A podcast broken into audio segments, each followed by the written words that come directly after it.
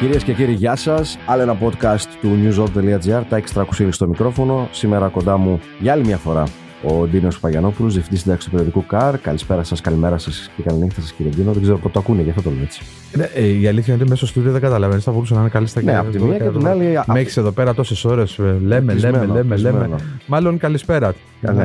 Αλλά το podcast είναι το ωραίο ότι μπορεί να το λέει και να το ακούει ο καθένας όποτε θέλει. Και αυτό είναι η ωραιότητα. Και η διαφορετικότητα από το ραδιόφωνο που κάναμε τόσα χρόνια. Λοιπόν, ξέρεις τι γίνεται. Είναι ένα ερώτημα το οποίο θέτει συνέχεια ο κόσμος και το feedback που έχουμε από τον κόσμο. Αν τελικά η ηλεκτροκίνηση θα, θα κυριαρχήσει στις επιλογές του κόσμου το επόμενο διάστημα. Εντάξει, στη Βόρεια Ευρώπη ήδη το πάνω από 50% των πωλήσεων αυτοκινήτων είναι ηλεκτρικά.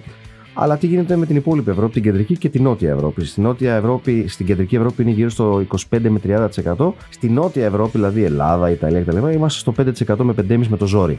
Έτσι, σε ό,τι αφορά το τι αυτοκίνητα αγοράζει ο κόσμος σε σχέση με τις πωλήσεις των νέων αυτοκινήτων. Θα πρέπει εδώ να το συνδέσουμε και με τους ε, μισθούς που παίρνει η Βόρεια Ευρώπη και τις τιμές που έχουν τα ηλεκτρικά αυτοκίνητα. 100%.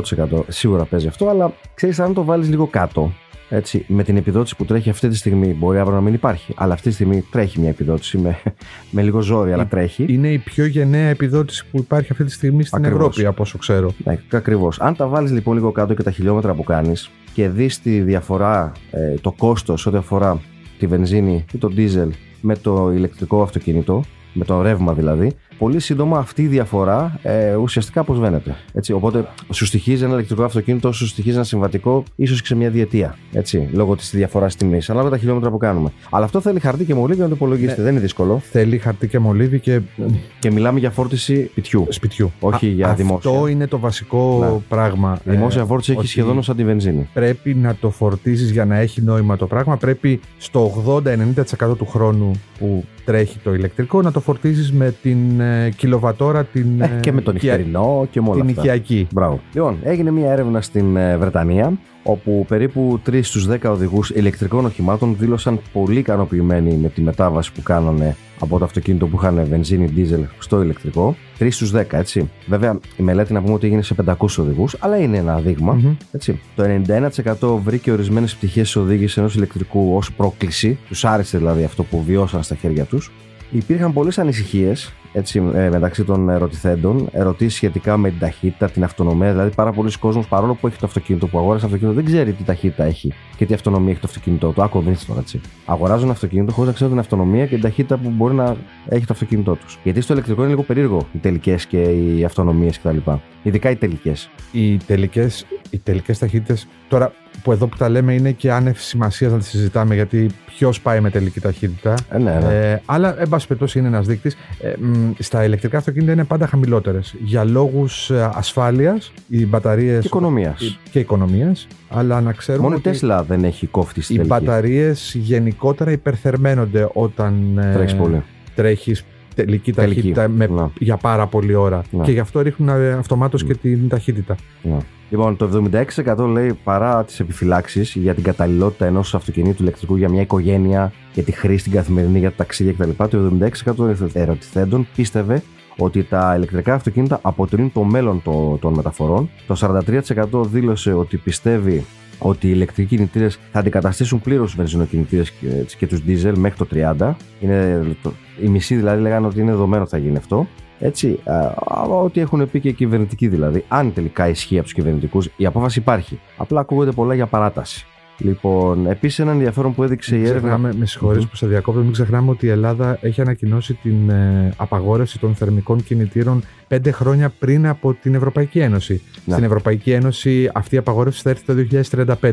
Να. Στην Ελλάδα θα έρθει το 2030. Έτσι θα δούμε αν θα έρθει. Ναι, το 25 ναι. για τα ταξί. Δεν θα υπάρχουν ταξί, δεν πολλούνται ταξί με εσωτερικούς κινητήρες. Σε ένα μισό χρόνο ε, δηλαδή, ναι, σε, σε λιγότερο χρόνο. Ναι. Δηλαδή, ό,τι ταξί θα πωλείται στην Ελλάδα καινούριο θα είναι ηλεκτρικό. Έτσι. Ε, να πούμε ότι δεν θα έχει επιπτώσεις, τουλάχιστον προς το παρόν, για όσους έχουν αυτοκίνητα με θερμικούς κινητήρες. Ναι, προφανώς δεν θα Προς το παρόν, βέβαια. Δεν θα παγορευτούν. Ναι, εδώ πρέπει να πούμε το εξής: Ότι ζητιέται ένα χαράτσι. Και δεν περιβαλλοντικό. περιβαλλοντικό. Αλλά και δεν συζητιέται στη χώρα μας, συζητιέται πανευρωπαϊκά. Λόγω της κλιματικής αλλαγής κτλ. Θέλουν να περιορίσουν την χρήση των κινητήρων εσωτερικής καύσης. Δηλαδή του βενζίνης και τους δίζελ. Υπάρχει λοιπόν μια σκέψη, μια κουβέντα πανευρωπαϊκή να μπει ένα χαράτσι. Σε κάποιες χώρες έχει μπει ήδη να μπει ένα χαράτσι στους παλιούς κινητήρες. Δηλαδή στους Όχι, Euro Euro- 3, Euro Ναι. 4 και πίσω. Euro 4 και πίσω. Άλλοι λένε για Euro 3 και πίσω. Αυτό το χαράτσι μπορεί να είναι από 200 ευρώ το χρόνο, μπορεί να είναι και από 1000 ευρώ το χρόνο. Δεν, δεν το ξέρουμε ακόμα αυτό. Θα τεθεί, θα συζητηθεί από τα Υπουργεία Περιβάλλοντος Ευρωπαϊκής Ένωσης Μεταφορών, Οικονομικών κτλ. Και θα αρχίσει να εφαρμόζεται ίσως για κάποιες χώρες και κάποιες να επιλέξουν να το κάνουν αργότερα. Η Ελλάδα δεν ε, συζητάει να κάνει κάτι τέτοιο προς το παρόν, αλλά μπορεί να υποχρεωθεί. Αυτό το διευκρινίζω, το βάζουμε σαν έτσι μια παρένθεση ότι μπορεί και να υπάρξει σύντομα ένα χαρατσάκι σε αυτό Εγώ το θέλω θέμα. να πω πάντως από την εμπειρία που έχω οδηγώντας τα τελευταία, τα τελευταία δύο χρόνια, σίγουρα δύο χρόνια, ε, ηλεκτρικό αυτοκίνητο, ειδικά μες στην πόλη και, και εκτός, αλλά έχω κάνει και διακοπές με ηλεκτρικό αυτοκίνητο. Ναι. Οι οποίες βγήκαν και Στην πολύ, Ελλάδα. στην Ελλάδα. Οι οποίες βγήκαν και πολύ άνετα. Χρειάζεται ένας προγραμματισμός Ένας βέβαια. προγραμματισμός. Μέσα στην πόλη, εφόσον οδηγήσει ηλεκτρικό αυτοκίνητο και πας πίσω στο θερμικό, νιώθεις ότι έχεις πάει 30 χρόνια πίσω. Αλήθεια, ε; Ναι. Να σε ρωτήσω κάτι. Εσύ τώρα ε, ε, έχω την άποψή μου, αλλά θέλω να ακούσω και τη δική σου. Σαν δοκιμαστής αυτοκινήτων. Έτσι. Μμ. Πιστεύεις ότι το ηλεκτρικό αυτοκίνητο δεν σου δίνει την οδηγική απόλαυση που σου δίνει ένα συμβατικό, να το πω έτσι; Πιστεύω ότι υπάρχουν ε, ηλεκτρικά αυτοκίνητα τα οποία σου δίνουν πάρα πολύ μεγάλη οδηγική ευχαρίστηση, Μμ.